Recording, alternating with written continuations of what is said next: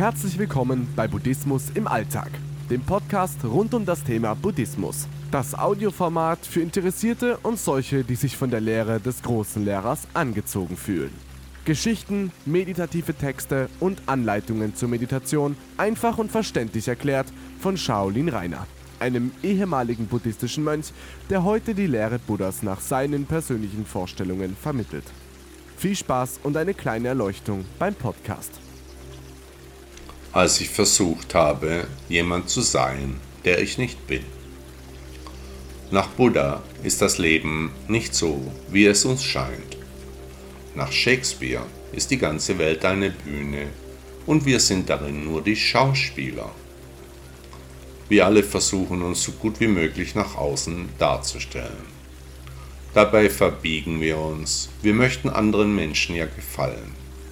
Jedenfalls geben wir uns dabei so, wie wir glauben, dass wir andere dann beeindrucken könnten. Das ist aber falsch.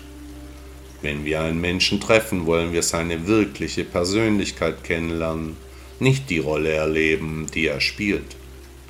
Was wir von anderen Menschen wünschen, wünschen sich die anderen auch von uns.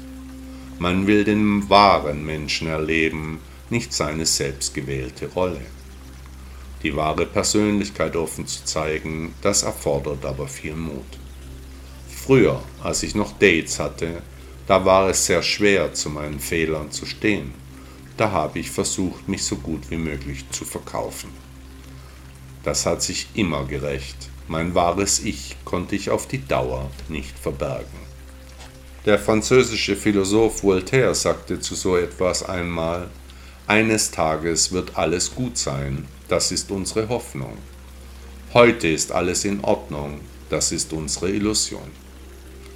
Es ist wie es ist, es kommt, wie es kommen muss. Die Dinge haben die Angewohnheit, sich vor uns zu verbergen, kommen dann mit einem großen Knall ans Licht, sind am Schluss schon immer gekommen, wie sie eben kommen mussten.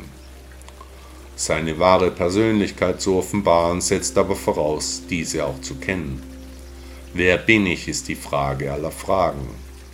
Also frage ich Sie, meine lieben Hörer, wer sind Sie? Ja, genau Sie, wer sind Sie wirklich? Wenn Sie wissen, wer Sie sind, müssen Sie auch nicht mehr versuchen, jemand zu sein, der Sie nicht sind. Die Sache mit der Erleuchtung kann so einfach sein, wenn man sich selbst hinterfragt.